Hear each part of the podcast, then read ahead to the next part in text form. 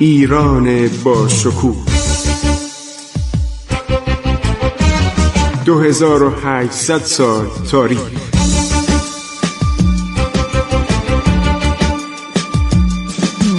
عبور از تاریخ.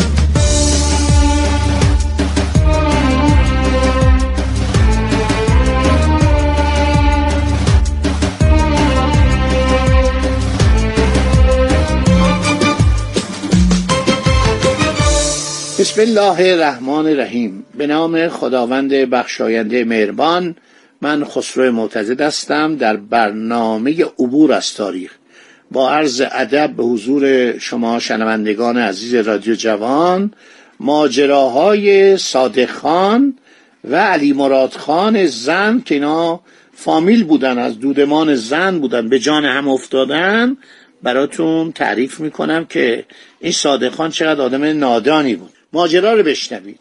حالا ببینیم به سر صادق شاه چی اومده. صادق خان چه بلایی سرش اومده؟ این جناب صادق خان. اکبر خان وارد شهر میشه. سردار زندیه به اصطلاح همه کاری علی مراد خان پسر زکی خان. اینا با هم پسر امو فامیل اینا بودن.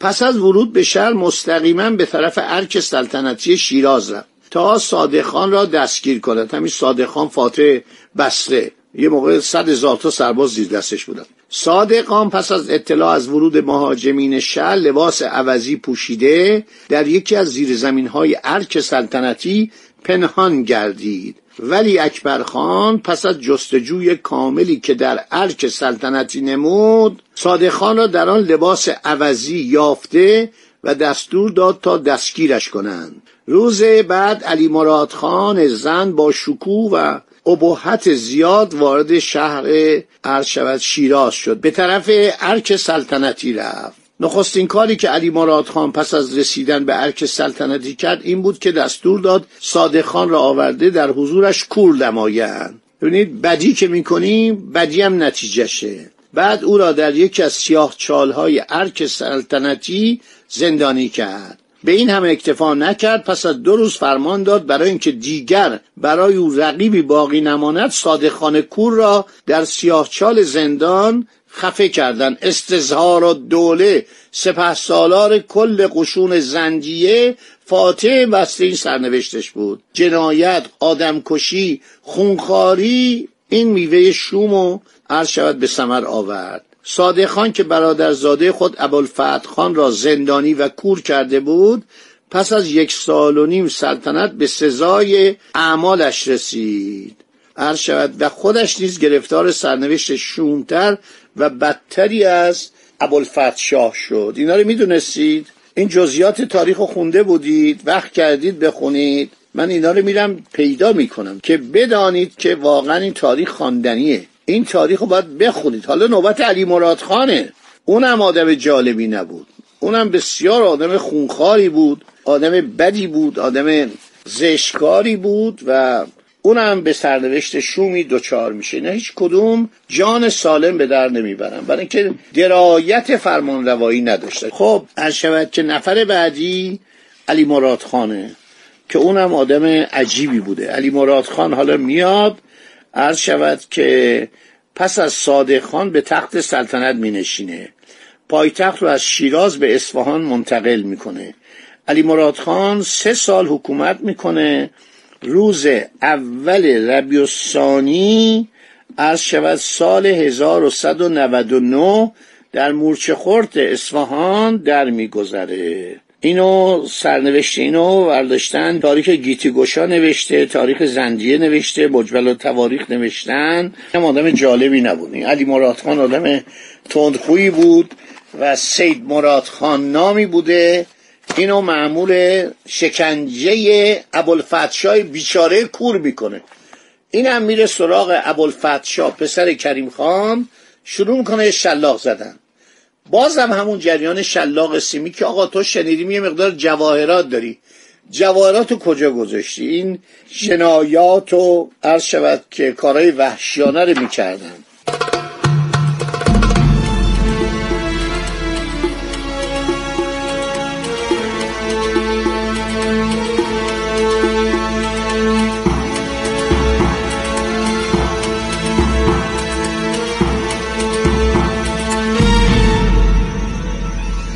ذکر سلطنت علی مراد خان. کیفیت سلطنت نواب علی مراد خان و بیان مجملی از حالات او. خیلی حرف زده گفته منو صدا کرد از من دلجویی کرد و عرض شود که خیلی برگشت گفت من بر تو به رفت و محبت و شفقت من رفتار می‌کنم. عرض شود که املاک حقی رو به این جانب برگردان. بخشش خراج دو ساله عرض شود بارس ایل و توشغان ایل. نوشته از من خیلی تعریف کرد به من محبت کرد. فقیر وحشت غربت و کوچانیدن را فراموش کردم و می‌گفتم شیراز نباشد اصفهان. مثل این پایتختش هم می‌بره اصفهان. میگه من باران نباریده بود و این وضعیت جنگی باعث شده بود که املاک حقیر حاصلی نداشت. بالاخره صد تومان نقل و پانصد خروار قله به عنوان پیشکش به جناب خان پادشاه جدید دادم. در برابر چو گوسفند سلیم و از قفا همچو گرگ مردم خار اینو اینطوری. میگه ظاهر خیلی مهربان بود باطن مرتب پول می‌خواست. میگه مرتب درخواست پول می‌کرد ما هم تقدیم می‌کردیم چون یه موقعی کلانتر بوده دیگه. در ورود اصفهان به اصفهان معادل ده هزار تومان از نقد و قندیل مرصع مینای طلا و فروش ممتاز یعنی فرشای ممتاز و چلچراغ بلور و سایر اسباب به جهت روزه مقدسه متبرکه و سایر عتبات عالیات به صحابت نواب میرزا احمد صد فرستاد این علی مراد خان. خواست بگه من آدم مذهبی جمعی معمار و بنا و نجار و سایر آلات و ادوات بنایی نیز روانه ساخت که بعضی مصارف ضروریه برسانند. میگه خیلی ظاهرا اظهار عرض شود ارادت به عتبات عالیات می‌کرد ولی خب مردم از دست این خیلی دلخور بودن مردم رو زیاد غارت می‌کرد مالیات می‌گرفت کارهای ستمگرانه می‌کرد و بعدم رفت عرض شود که دستور داد یه نیروی رفتن و شیخ ویسخانی رو معمور مازندران کرد و اینها رفتن و مازندران رو گرفتن. و بعد خیلی داستان اینجا نوشته میرزا عنایت الله که یک سال قبل از این به جهت خواستگاری سبیه دختر سبیه دختر سبیه محترم هدایت خان رفته بود عروس را با اسباب تمام و بیس هزار تومان پیشکش و جهاز آورد. یک باره از امور استراباد و مازندران غافل شد و به امید کاربینی شیخ ویسخان گذاشت. عرض شود که شیخ ویسخان ناگهان مردود شد. برای اینکه این آدم آدم مشروبخواری بود آدم دائم الخمری بود. مردم عرض شود که اذیت می‌کرد.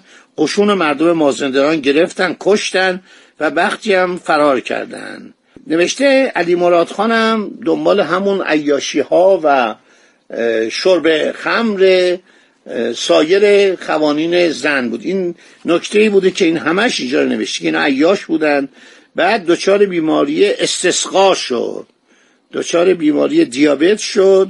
زمینگیر بود و قادر بر حرکت نبود. این علی مراد خانم عرض شود که دچار بیماری شد.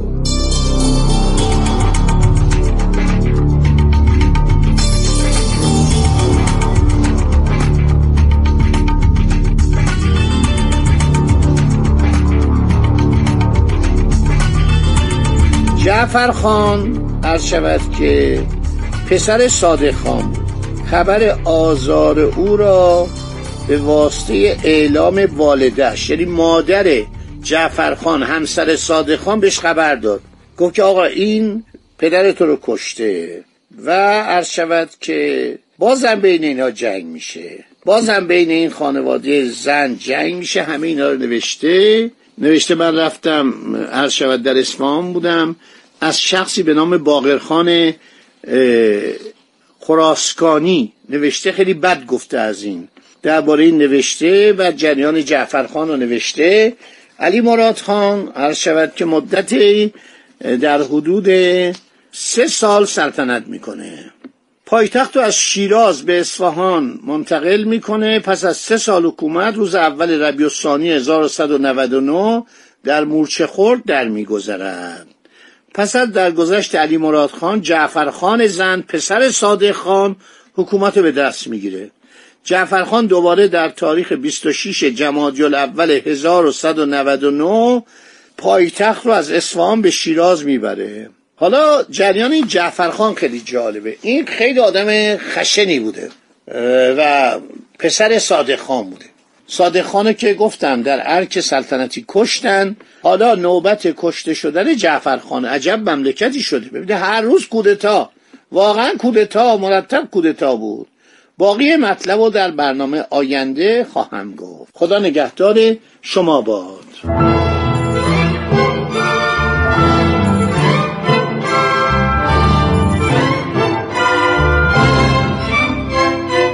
عبور از تاریخ.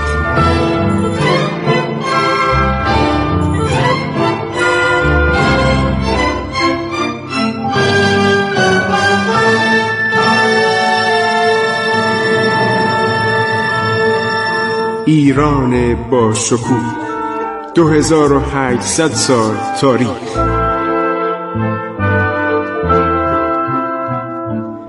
سرگذشت ایران ما به روایت خسرو معتزد.